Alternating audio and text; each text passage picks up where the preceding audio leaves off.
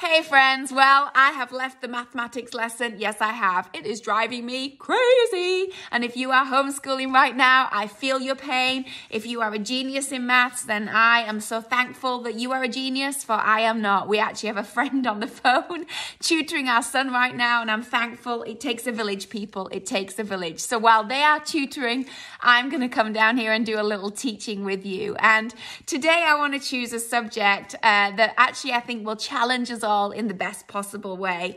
Um, I think the Word of God is there to comfort us, it's there to strengthen us, but let's not forget it's there to grow us. And in order to grow, we often have to be challenged.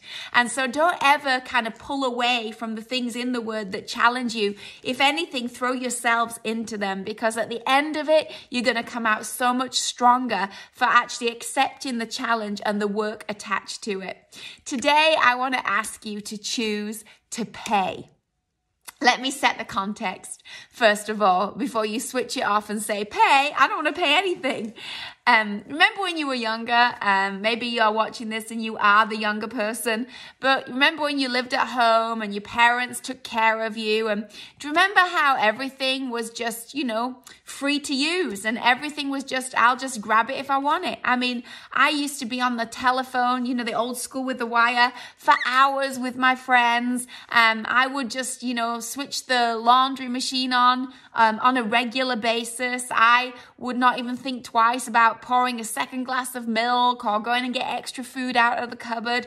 I had no awareness in my immaturity, or I would choose not to have an awareness in my immaturity and selfishness that every time I did that, someone was having to pay. Someone was going to have to pay for the long phone call. Someone was going to have to pay for the extra bottle of milk. Someone was going to have to pay for the bill that generated the power for the washing machine. And my uh, immaturity didn't really care about any of that because I wasn't the one that was choosing to pay. And so I was happily taking advantage and using all of the stuff around me with no idea of the cost implications until I had to pay my own way, right?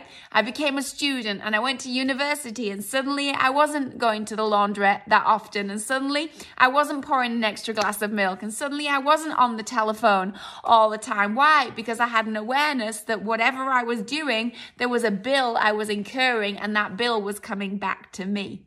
And that changed everything. I think in our lives, we have the same kind of analogy that we need to look at spiritually.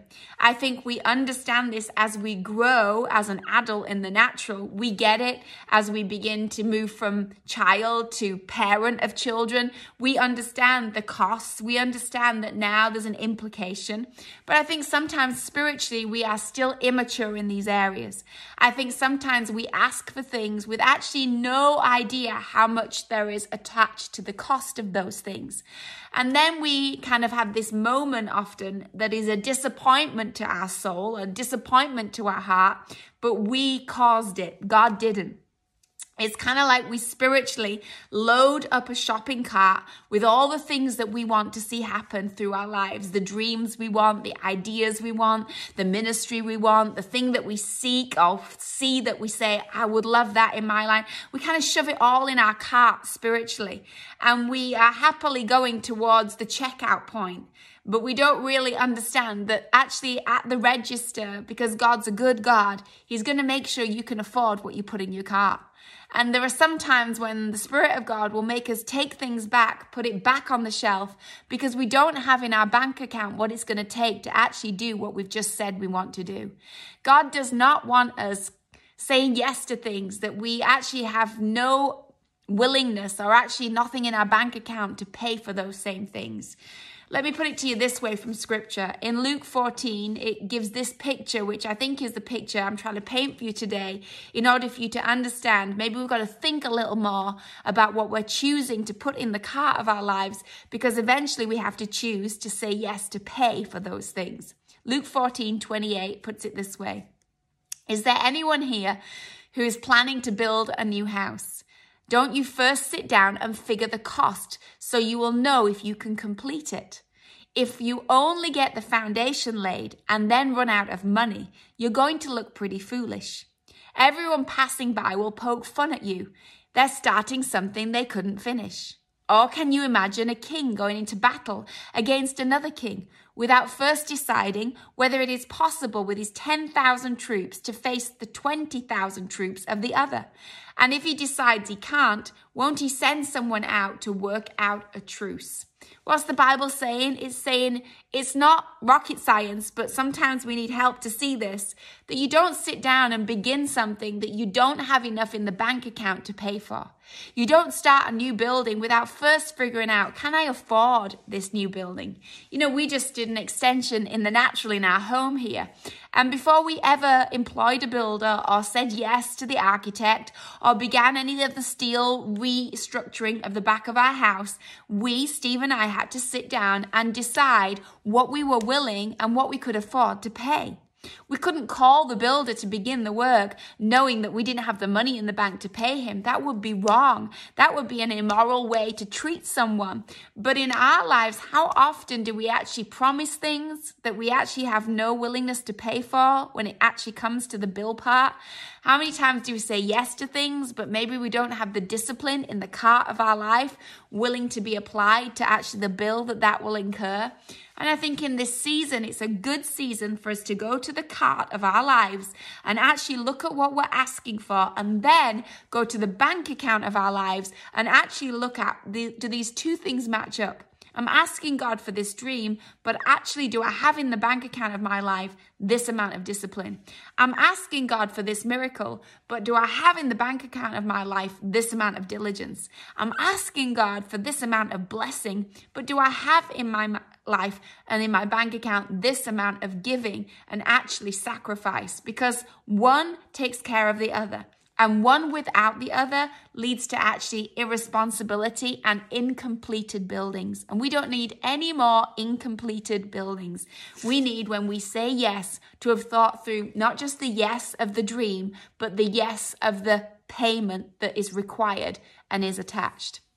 You know, I want to raise my kids to have an awareness of what it costs in our home to do certain things. And I think God wants his kids spiritually to have an awareness of the cost. Not that we would be frightened of it, but that we would actually be mindful of it. Do you remember the story in the Bible when uh, the disciples' mum came and asked Jesus to give her boys the special seats? I mean, first of all, how embarrassing is it that in the Bible it's recorded that they sent their mother to speak to Jesus about giving them the best seats? I mean, let's just think about those disciples for a moment.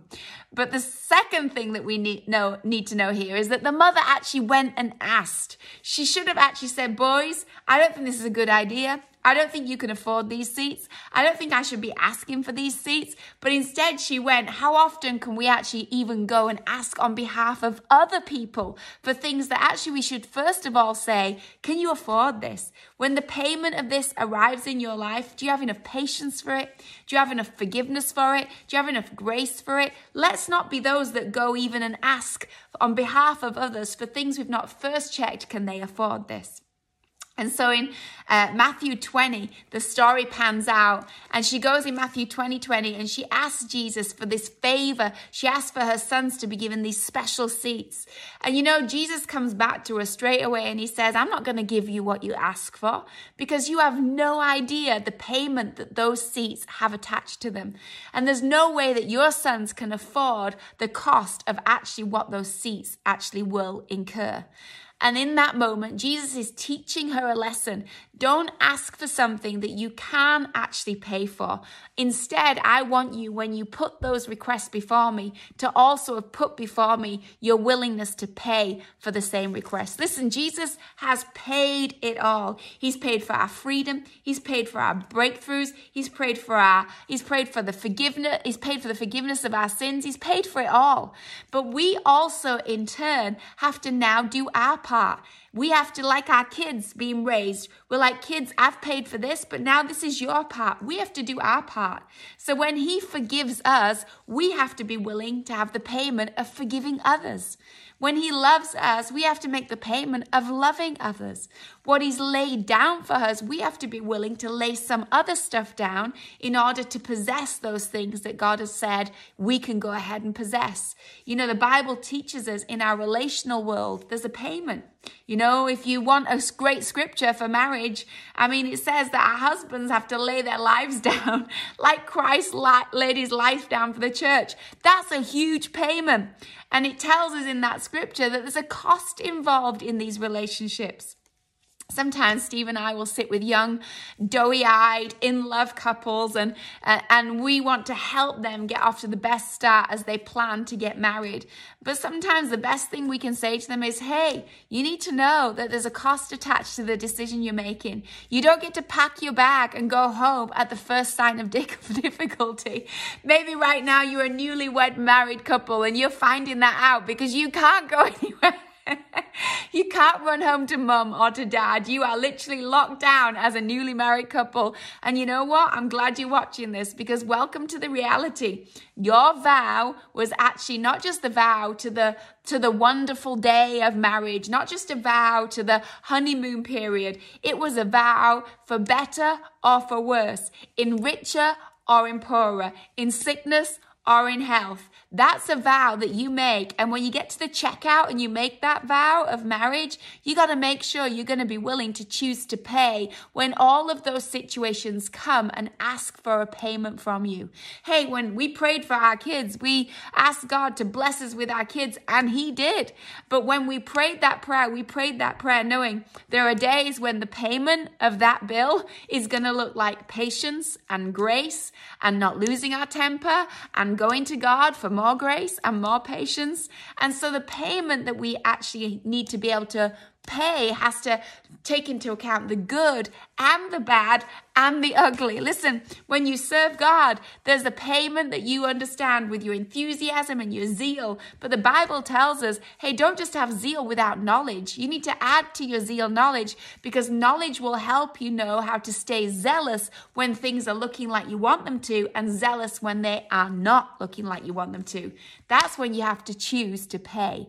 And so today I want to encourage us to check the car of our lives, check the car of our asking, and ask ourselves, am I actually willing to pay what it is that I am asking God to provide for me in the future?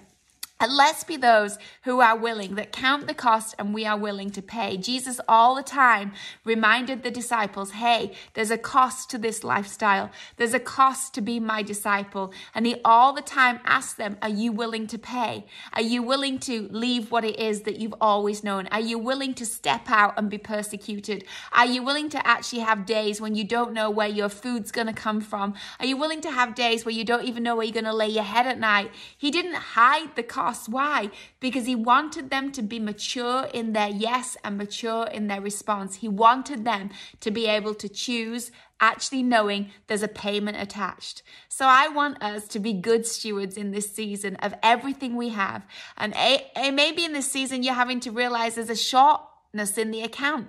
There's this that you ask for, but there's only this much in the bank account of grace or love or mercy or patience.